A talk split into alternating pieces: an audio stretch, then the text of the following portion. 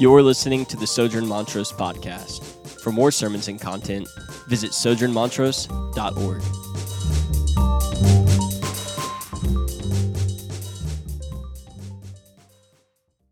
Yesterday, I was sitting at a coffee shop uh, up north of the Heights, working, uh, kind of finishing up this sermon, and I overheard a conversation uh, a couple tables over from me. Uh, there were two women sitting there talking to each other, and one was telling the story um, of her little sister. Um, they, sounded like Christians, and one was telling the story of her little sister's faith journey. Um, and it was a sad story. Um, her little sister, uh, she, she, was describing it.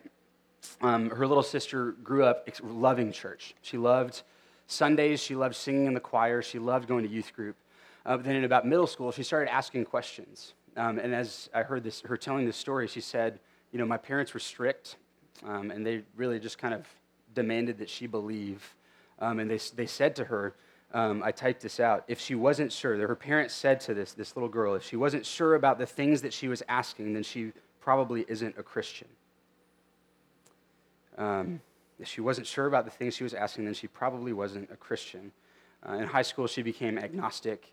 Um, she, she, kept telling this story. She became agnostic, not sure what she believed, and now she's in college. Um, wants nothing to do with the church or with Christianity, has totally left. Christianity. And it's sad because as I was hearing this story, I thought, man, uh, that's not the Christianity that I know.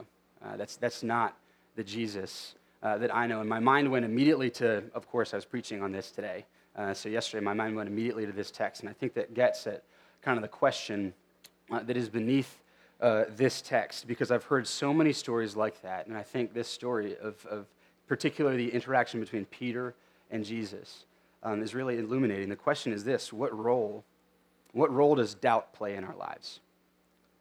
Uh, what role does doubt play in our lives? Is doubt always bad? Um, what role does it play in our lives? I think that understanding doubt and its place in our lives is vital for us because uh, I think if we're honest, all of life is a constant back and forth between certainty and doubt about just about everything. Um, certainty uh, is best defined as perfect knowledge that has total security from error. That's what certainty is. Certainty is perfect knowledge that has total security from error. It's the state of being totally without doubt. Doubt is anything other than certainty, right? Um, and so many people, uh, myself included, uh, if I'm honest with myself, so many people are on a quest for certainty. But when you hear that definition, is it even possible to have certainty, to have perfect knowledge with total security from error? I'll go ahead and give my answer. Um, I think the answer is no. Um, I think that we can't truly have perfect knowledge with security from doubt. Uh, and I think we all know this. In fact, I think it's written into the fabric of our society. If you think about it, um, when you accuse someone of a crime and you try to put them behind bars, what do you need to do? Do you need to prove with certainty that they committed the crime? No, that's not the phrase. Uh, you need to prove beyond a reasonable doubt that they committed a crime right? You don't have to prove that it's certain. If you, if you had to, then no one would go to jail because you can't go back in time. We don't have time machines. There's lots more examples. The phrase margin of error, right? Scientific facts are only declared to be true within a certain margin of error. This is true of economics, it's true of statistics. You guys, I'm looking around this room, many of you are probably familiar with that phrase. We could talk, I mean, we could talk about the brakes on your car, whether you're absolutely certain that when you step on the brakes, your car will stop. We could talk about real news versus fake news once you've distinguished between real news and fake news, is the real news really real? Are you certain? Um, we could, I love talking about this. There's a lot that we could say about that, but I'll just say this certainty is elusive. The modern world knows this to be true, um, and, and long before the modern world knew this to be true, God knew this to be true of us. Is there a place for doubt in our lives? The answer is absolutely yes. Uh, right? Even for the Christian, is there a place for doubt in the Christian life of faith? Absolutely. Yes. God embodies certainty with a capital C. God is, according to the Bible, the definition of certainty. And for the Christian, salvation is secure and certain according to the Bible. Salvation is secure and certain in an objective sense. But when we are saved, we are still finite, which means that our knowledge is incomplete and we are still sinners, which means that the knowledge that we do have is still imperfect. Because of this, certainty remains elusive. The thing is, though, God does not promise intellectual certainty, and nor does he require it of us. what he promises us is something much better. And I think that's what our text tells us today. And so, my plan for this morning is to, to brace, uh, trace briefly through the, the narrative, um, and then we'll, we'll draw out a couple of points of application. So let's begin. Matthew 14, verses, verse 22. To give a little bit of narrative context, actually, jump back. To give a little bit of narrative context, Jesus is in the middle of his earthly ministry. All right, for the three years before his death, Jesus was engaged in what was called his, his ministry, his years of ministry, uh, and we're smack dab in the middle of it. Right, he spent his time gathering disciples and teaching his followers about the kingdom of God, about who he was, about the nature of God's plan of salvation. That's what he spent the three years before he died doing. And everything that he did was intentional and purposeful. He performed a lot of miracles. Up to this point in the text, he's performed a lot of miracles already. And none of his miracles were just kind of miracle muscle flexes, right? They all were point, they, they all had a point. They all had a, a clear purpose. Jesus was teaching about himself and about God's plan uh, for our lives. And so in this story, uh, we begin in verse 22. He's been teaching these key lessons, and here we are at this story. Immediately, verse 22, he made the disciples get into the boat and go before him to the other side while he dismissed the crowds. Um, very briefly, you'll notice it starts in a little bit of a hurry. Jesus immediately sends his disciples away. Just before this, Jesus had performed the miracle of feeding 5,000 people.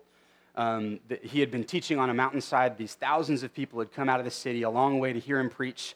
Uh, and then they looked around as the day was kind of drawing to an end, and they looked and said, Oh, no, none of us brought any food. Um, so they look around, they gather five loaves of bread and two fish. Uh, Jesus brings them, and he says, Distribute this. And miraculously, he feeds 5,000 people. Um, and it's beautiful. He gives John 6, is actually preached a sermon about a year ago here on John chapter 6, the speech that Jesus gives when he performs this miracle. He says, I am I'm giving you this food, and I want you to know that I am the bread of life. Once you've eaten of this bread, you will never hunger again. Jesus didn't just perform that miracle to show that he was cool and powerful, he performed it to show them that he was all that his followers needed. And as a result of that, the crowd grabbed him, tried to make him king. That wasn't in Jesus' plan, and so he kind of hurries his disciples away and he withdraws by himself to a mountain. And that's what kind of that's what brings us to where we are. Um, so he's withdrawn uh, from this crowd to pray um, after he dismissed the crowds, verse 23, he went up on the mountain to pray. When evening came, he was there alone. But the boat by this time, the boat with his disciples, was a long way from land, beaten by the waves, for the wind was against them. Um, and the language that's used here, so his disciples have, have left in a boat. The language, um, very briefly, um, gives us spiritual overtones right? The wind, uh, the, the, they were beaten by the waves. The word that's used conveys a sense of torment, not just it was a bad storm, but they were being tormented by the waves. And the wind wasn't just bad, the wind was against them. And so the disciples, in, in verse 25, it goes on, in the fourth watch of the night, Jesus came to them walking on the sea. In the Roman system, the night, 6 p.m. to 6 a.m., was divided into four watches, four three hour watches. This means that between 3 and 6 in the morning, the disciples left before sundown so they've been going against this storm for hours and hours, and their fear, their, their, their uncertainty had been growing and growing. And so when Jesus walks out with all of these spiritual overtones, what do they do? Jesus approaches, um, verse 26, but when the disciples saw him walking on the sea, they were terrified and said, It's a ghost. And they cried out in fear. But immediately Jesus spoke to them, saying, Take heart, it is I. Do not be afraid. Right? So, with these spiritual overtones, Jesus approaches. They immediately think it's a ghost, um, but then Jesus speaks out immediately. He doesn't let suspense build, right? He doesn't test his disciples, right? Immediately, that word appears a couple of times in this passage. Immediately, uh, he said, Take heart, it is I. Do not be afraid. And not just, it is I. Um, Jesus literally says, Take heart, I am. Right? Take heart, ego eimi. This is the phrase. To give a little bit of context, we've been talking about this probably throughout the book of Matthew. Matthew is a Jewish uh, disciple, Jewish follower of Jesus. Um, and he's writing with pr- to predominantly a Jewish audience to point to the Jews that Jesus is the sent Messiah of God, the God of the Old Testament, the God of the Jews. Um, and there's a story in, Mo- in uh, Exodus chapter 3 about Moses, how God approaches Moses in a burning bush.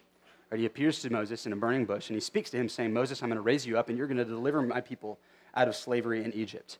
Uh, and Moses asks God this question asks God through the burning bush this question. He says, Okay, you're going to raise me up and, and deliver these people from slavery. If they ask me who sent me, what should I tell them?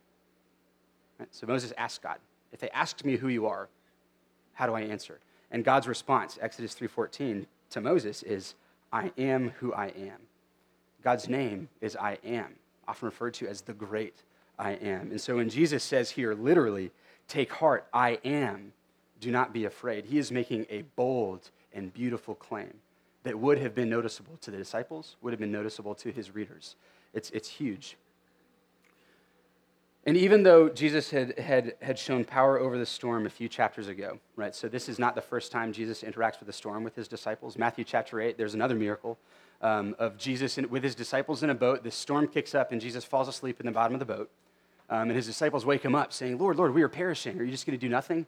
And Jesus says, Oh, you of little faith. Again, same, same phrase that appears, Oh, you of little faith. Why are you doubting? Um, then he rebukes the storm, calms the storm. So Jesus is, has taught them this already. He's taught them, I am in control. Right? Even when things look like they're getting out of hand, I am in control. And here again, um, even though he'd already taught them this, he says, Take heart, I am with you. Be not afraid. Even though he's already taught this, he's patiently teaching them again. Uh, but the story doesn't stop there. Peter's plea uh, in verse 28 keeps the story going. Let me read to the end, and then we'll talk about it for a minute. Verse 28 And Peter answered him, Lord, if it is you, command me to come to you on the water. And so Jesus said, Come. Peter got out of the boat and walked on the water and came to Jesus. But when he saw the wind, he was afraid. And beginning to sink, he cried out, Lord, save me. Jesus immediately reached out his hand and took hold of him, saying to him, Oh, you of little faith, why did you doubt? And when they got into the boat, the wind ceased, and those in the boat worshiped him, saying, Truly, you are the Son of God.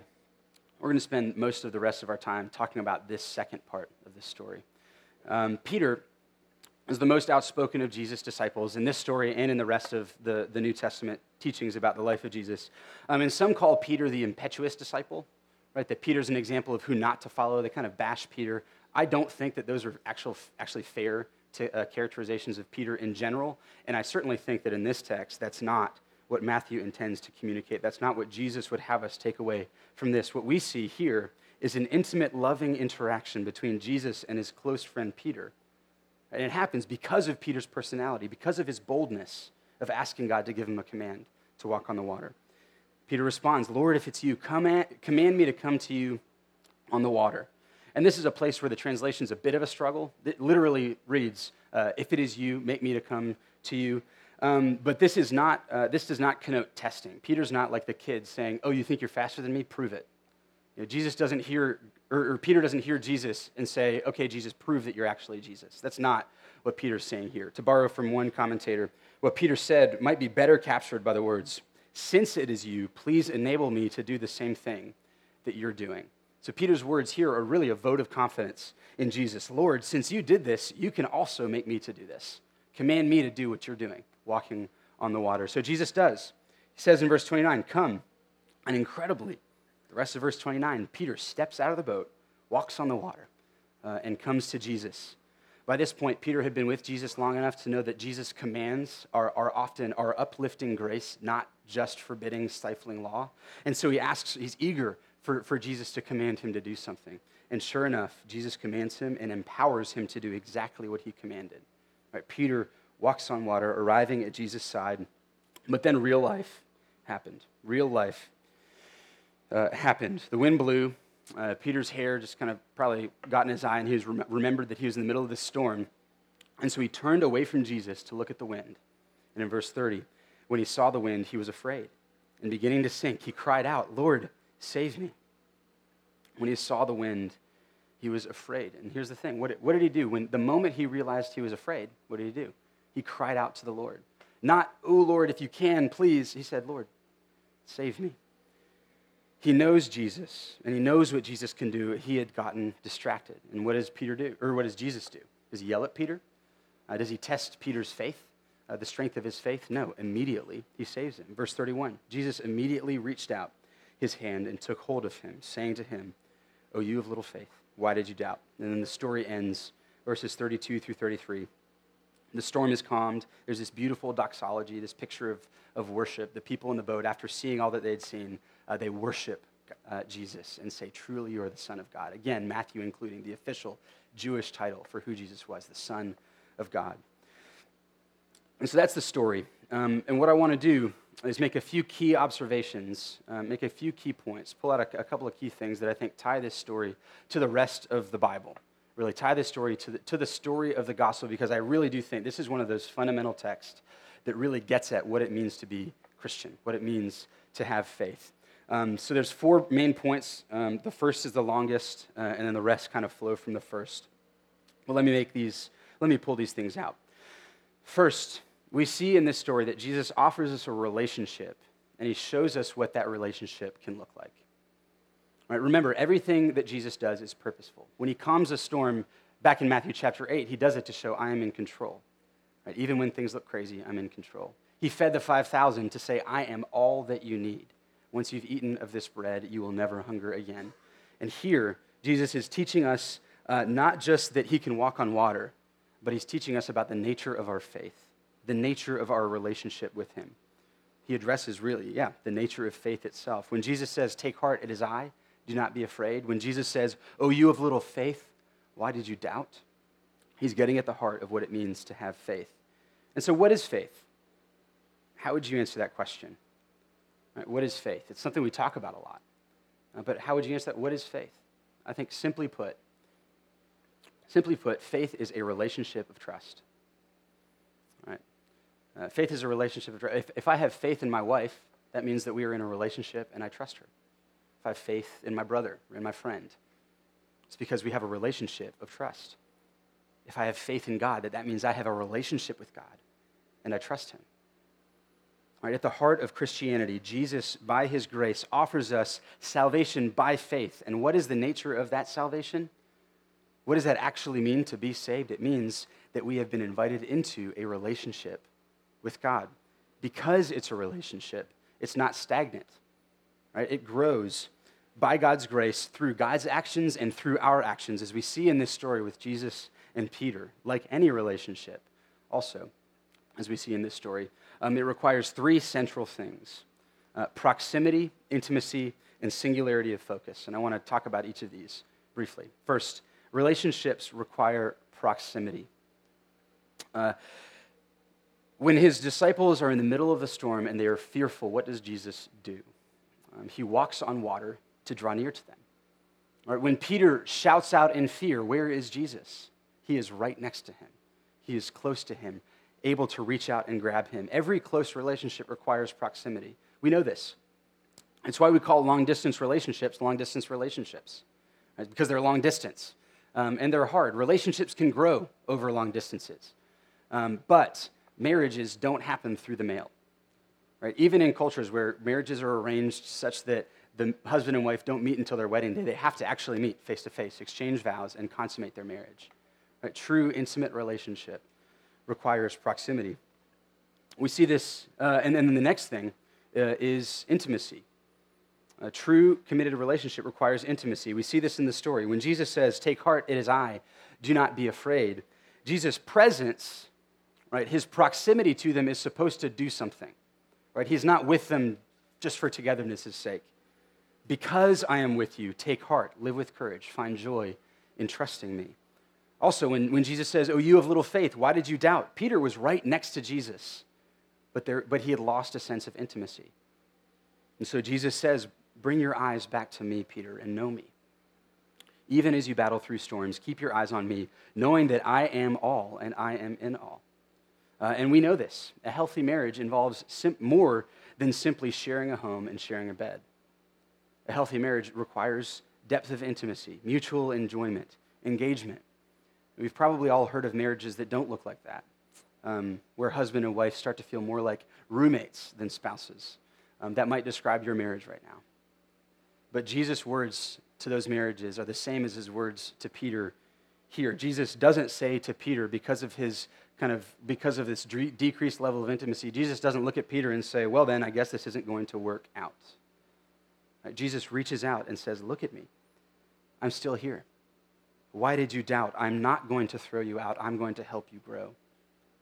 Just like lack of intimacy doesn't nullify a marriage, lack of intimacy doesn't nullify our relationship with God. Thank God that that is true and that there is always hope always hope for both look at God, look at your spouse, and draw near. Relationships can grow, intimacy can grow.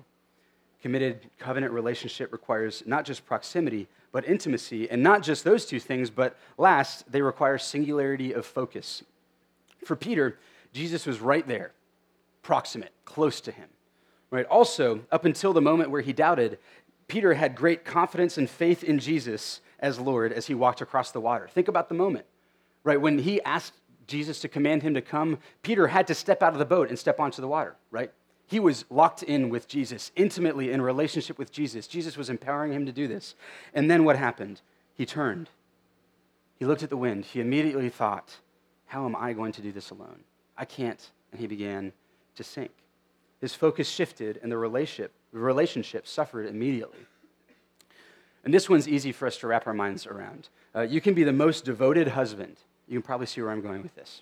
Right? You can be the most devoted husband. You can be close to your wife. You can enjoy great intimacy with your wife in your marriage bed, in your emotional relationship, and all that you do together.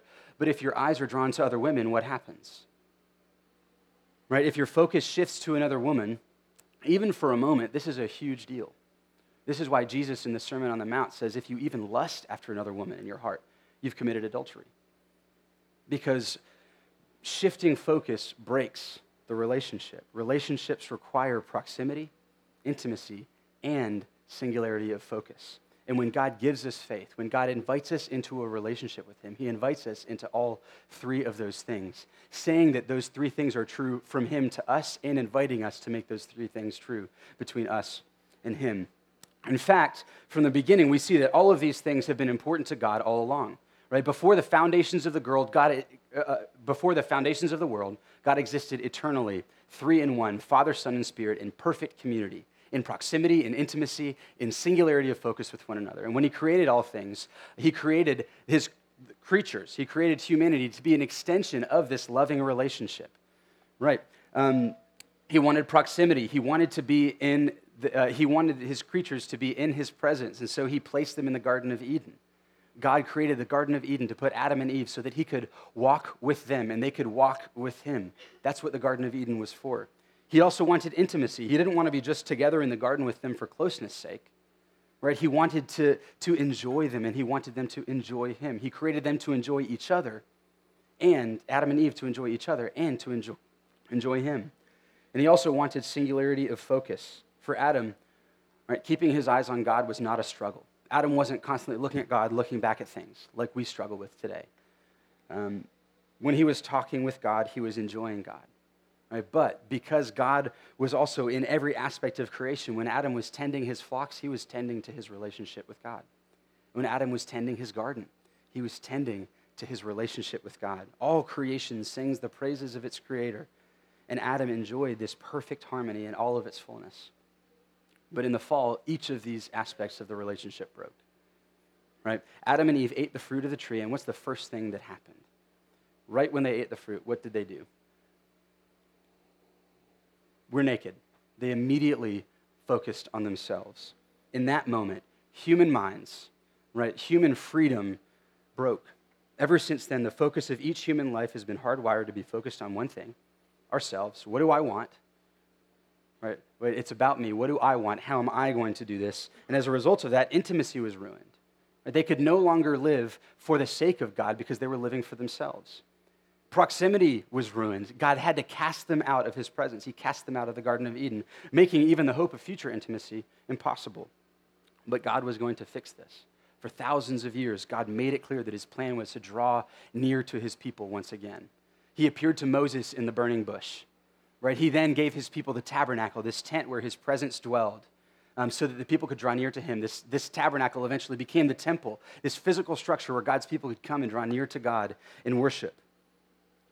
Right? And this and God's plan of salvation was for the purpose of intimacy, not just to be saved from hell, right? But God kept saying, I want you to be my people, and I will be your God. We will be back in close relationship once again. And God would make singularity of focus possible once again.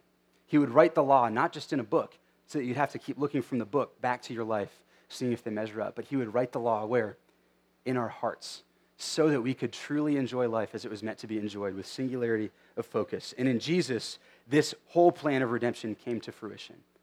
Jesus came to live with us. He was born man to draw near to us. And because of his love, he gave his life for us to pay for our sins so that we could draw near to God in a way that was, uh, was holy and acceptable. That uh, is Jesus' offer to us. It's been God's plan all along. And because of Jesus, the repaired relationship with God is available. He makes it available to us by grace through faith. The second thing I want to pull out, though, um, is that in this particular story, we learn something important about ourselves, too. Um, we learn something important about humanity. We are easily distracted and incapacitated by our doubts. As we look at Peter's relationship with Jesus, or as we look at the many lessons he learned from Jesus, as Jesus patiently cared for him, patiently poured his life into Peter, we see that even Peter, one of Jesus' closest followers, didn't understand these things fully. Right? Peter had every reason to be confident in Jesus, and he was. But he wasn't impervious to the storms that would come his way. If you think about it, Peter was doing great. Like I said, right? His eyes were fixed on Jesus. He trusted that Jesus was Lord, that, that Jesus would empower him to do miraculous things. And so he walked on water, but then the wind blew. And all it took was a gust of wind. And when it happened, Peter saw the wind and he was afraid. He didn't begin to doubt that Jesus existed. Right? He didn't begin to doubt that Jesus could save him. He wasn't thinking about Jesus at all. Right? I went to, on Friday night this week, I went to my first horse race. If you guys ever been to the horse track at 249 in the Beltway up north, um, still work, you know, working on how I feel about it, but uh, loved it. It was, it was fun, I'll say that. Um, but it, they did this thing before every race. They blew the horn and paraded the horses out in front of the track, in front of the grandstand, I think is what it's called. Grandstand. Okay, we'll call it a grandstand. They parade the horse in front of everyone um, so that you could look in the eyes of the horses that you just placed a bet on um, and decide whether you placed a good bet or not. Is this, what, is this what Peter was doing? Did Peter see the wind and then step back and look at the wind and Jesus and start to regret, I don't know, I don't think this horse is going to win? No. That's not what was happening. Jesus, Peter wasn't doubting whether Jesus was strong enough. His, it wasn't that Peter was thinking wrongly of Jesus, it was that Peter wasn't even thinking about Jesus. Right? His eyes were drawn away from Jesus, which caused him to doubt. He, it was just him in the storm. Jesus was not even in the picture anymore. And he began to sink. This happened with Peter's, and it, be, and, it, and it happens with us. Right? If you're not a Christian, then all of life is a storm. Right? Life is one big storm, but you can do it, right? You've got a great boat. Um, you're a great sailor. Uh, the storm will probably pass soon, but if it doesn't, that's fine uh, because you know what you're doing. The message of the Bible is clear, though. Um, you don't really know what you're doing. This storm will kill you, uh, it will not end well. But the good news of Jesus is that Jesus is Lord over all things, and he offers to you to be the Lord even over the storms of your life. He paid for your sins so that he could invite you back into a relationship of trust, extending his hand to you, saying, Come, be not afraid, I'm with you. It's important, though, that we remember that this invitation is not into a life without storms, at least not yet. Right? These were not, uh, in this story, these were not some strangers in the boat that Jesus came to. They were his disciples. Right? Peter was not an outsider. Peter was one of, close, one of Jesus' closest friends, and it was Peter who had his eyes drawn away from Jesus, experiencing doubt and beginning to sink. Christian, there will be storms that come up in our lives. Right? Whether these storms happen to be terrible things or great things or just ordinary things, there are things that come our way that will tempt us to draw our eyes away from Jesus and hunker down, relying on our own strength, relying on our own understanding. You probably know what I'm talking about. Um, could be an experience of suffering. It could be uh, witnessing someone go through a very painful experience of suffering. Um, it could be something great. It could be a season of celebration where you're surrounded by people who, who are Christian and people who aren't Christian, and you start to realize it seems like the people who aren't Christian are just as happy as I am. So is, does Christianity really offer me anything? Do I really need it? Right? It could be something new that you learn about God that scares you or that you don't like, or some theologian asks a question that sends you on this spiral of doubt and, and, and just kind of wondering whether anything makes sense anymore. You know, I give those examples because those are things that I've actually been through, each of them. And those are things that I still go through. Right? Peter, the beloved disciple, struggled. And we know as we read on in the Bible that this isn't the end of Peter's struggle. It's not that Jesus teaches this and Peter says, mm, got it. No, the rest of it, he continues to struggle. The rest of his disciples continue to struggle. And why? Because of our hardwired self centeredness.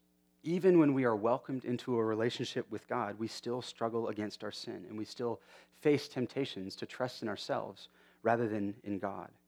And while we have been given a fighting chance against these temptations, we've been given a new heart, we've been made new creations, um, which means that we are now free to choose God or choose our sin, right? Even though we've been given a fighting chance, we are still easily distracted by the storms of our lives. And so we fall into doubt sometimes to the point where we start to, to sink. We're easily distracted and incapacitated by our doubts. But to make a third observation, right? While these storms will inevitably come up in our lives, drawing our eyes from Jesus, he continues to offer us grace, patiently helping us and being with us as we go through our lives. Salvation is not grace and then law. Salvation is grace and then grace and then grace and then grace. You might have been told otherwise. Um, you might, have, might not actually say it that way, but you might have begun to think otherwise. Um, that if you begin to doubt that you should repent, right? That if you doubt, then you're not worthy of Jesus, that you might not actually be a Christian. Um, and if that's your picture of God, that God's grace is tough love as he waits for us to just get it, then you probably read verse 31 in our text accordingly. You probably read it as though it says, Jesus immediately reached out his hand and grabbed Peter, sternly scolding him as he said, Oh, you of little faith, why did you doubt?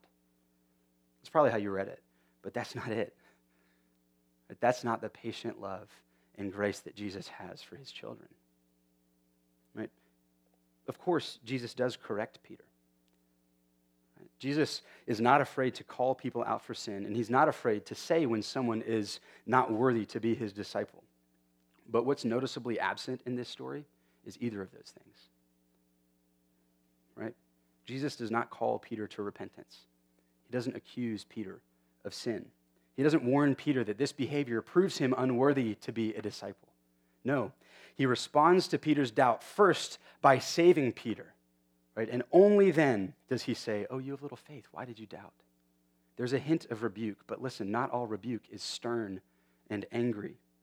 This rebuke comes in the form of a reminder Oh, you of little faith. Why did you doubt? Did you forget who I am? Did you forget that I am? That I am all and I am in all? The reality is that Peter did. He did forget, even if just for a moment. But even in his moment of forgetfulness, what happened?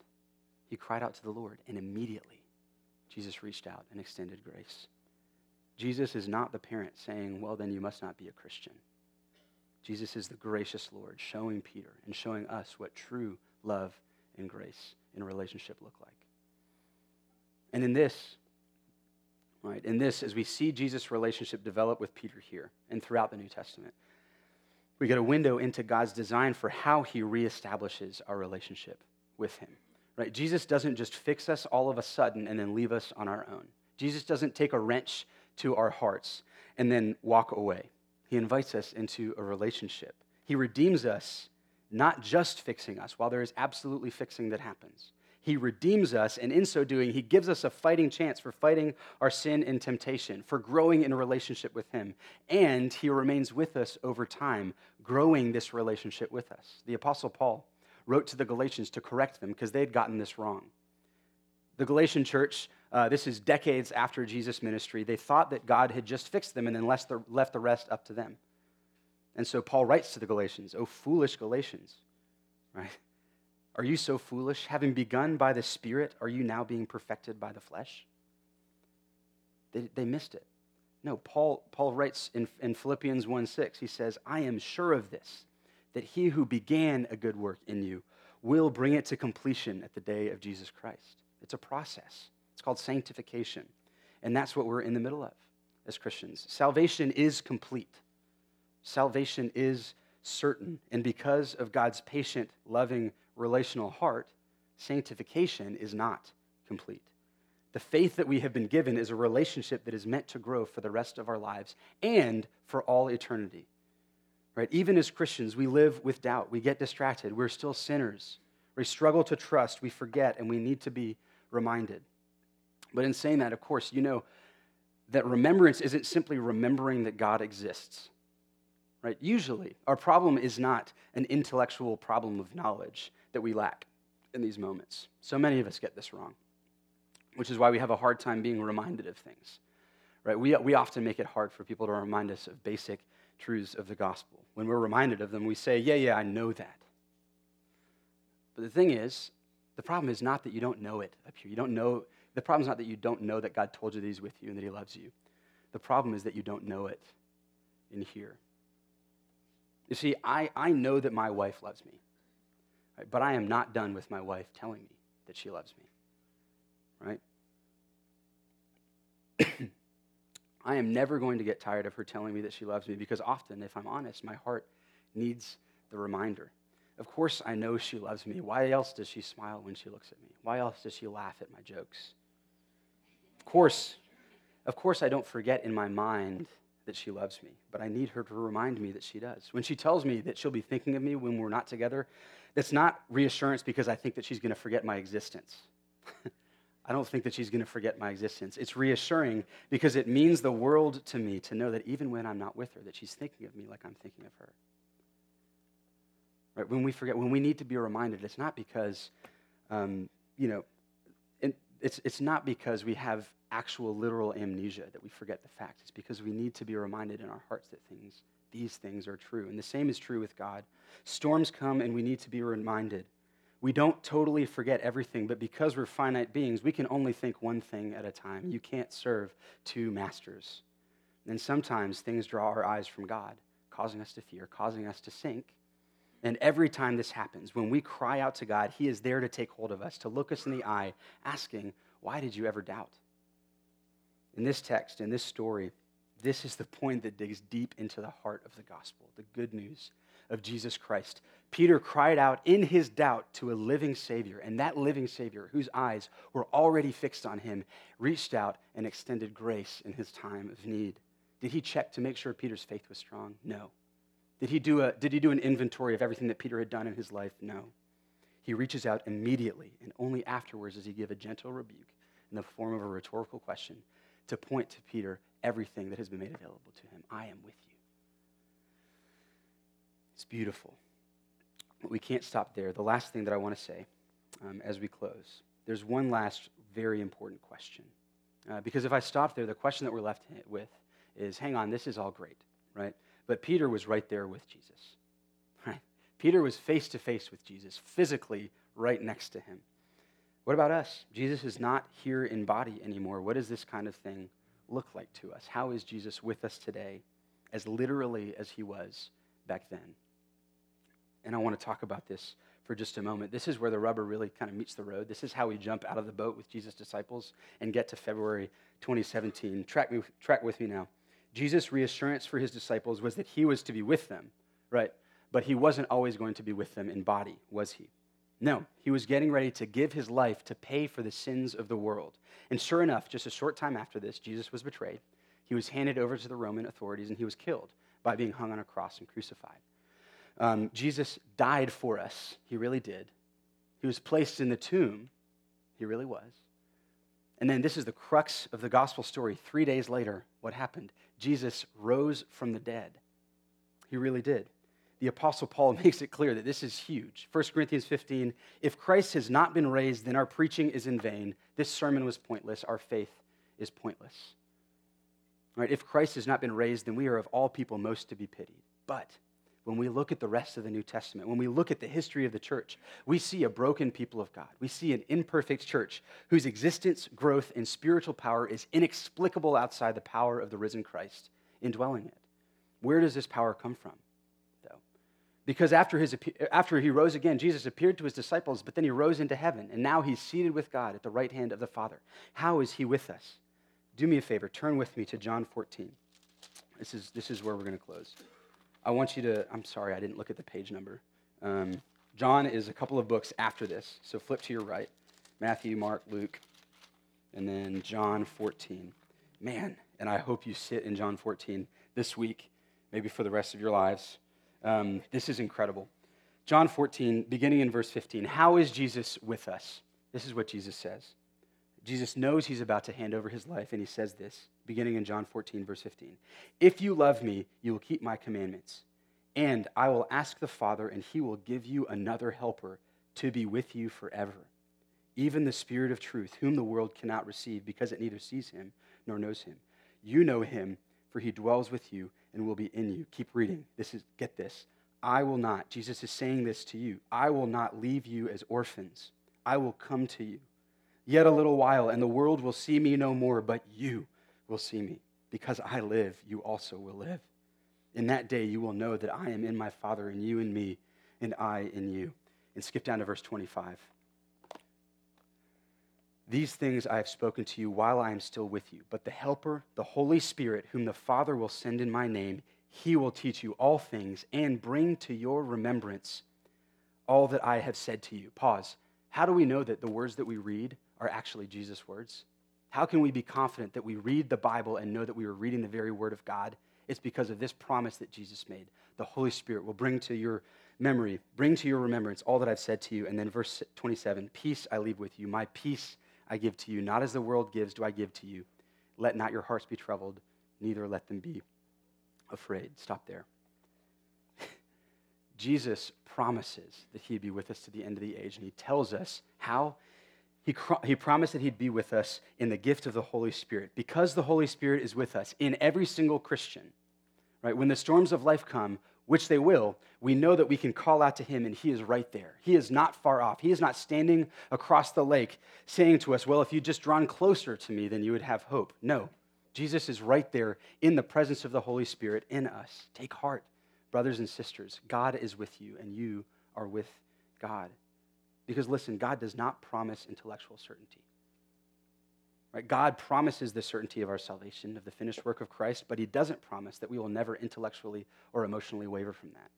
Find me a passage in the Bible that promises intellectual certainty, that promises freedom from doubt, and I'll sit down right now. Right? It's not in there. In fact, I could quote to you a couple of verses that indicate otherwise. But here's the thing I thank God for this truth because I don't know everything. New information usually rocks my foundations. Ask anyone who knows me. Right? I learn something new and then I think it out loud. It drives people's, people nuts. But the thing is, God doesn't promise certainty. What does he promise? Verse 27 Certainty I will leave with you? No. Peace I leave with you. My peace I give to you. Let me read this for you Philippians 4, verses 6 and 7. You, pro- you might have heard it before. The Lord is at hand. Do not be anxious about anything, but in everything, by prayer and supplication with thanksgiving, let your requests be made known to God, and the peace of God which surpasses all understanding, will guard your hearts and minds in Christ Jesus. Do not be anxious about anything. Does it say rebuke those who are anxious? No.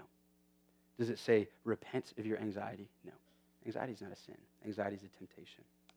It's not celebrated in the Bible, but it's not a sin, and it certainly is a reality of life. And in the face of anxiety, Christ offers peace. In the face of uncertainty, Christ offers peace. That's what we get offered to us. That's what we extend to one another. That's what we extend to people who don't know Jesus. We don't bring a harsh, distant, frustrated God who doesn't have patience for doubts and questions to the world. We bring a peaceful, patient, loving God who pours out his grace in our time of need. God invited us into a relationship with him. And we have this relationship now because the Holy Spirit dwells in us. God is welcoming us to be near to Him, to be intimate with Him, to have singularity of focus, and He is there in our time of need. Take heart. I am. Be not afraid. Let me pray for us. Father, thank you for thank you for your word and for the truth that we don't have to have things figured out. So often we say that. It's kind of like a cliche phrase, Lord. You know, oh, I'm so glad I don't have to have it figured out, but really, Lord, I am so glad that I don't have to have it figured out, that I can stop trying to be certain, that you welcome my questions, you welcome my investigations, you want me to, to learn about you and work through the things that are true about you and to keep learning, even if what I learn is scary. Lord, thank you most of all for the presence of your Holy Spirit, for the gift of relationship with you. And I ask that you would glorify yourself in my heart and in all of our hearts as we go from this place seeking to bring the true message of a gracious Savior to the world. In Jesus' name, amen.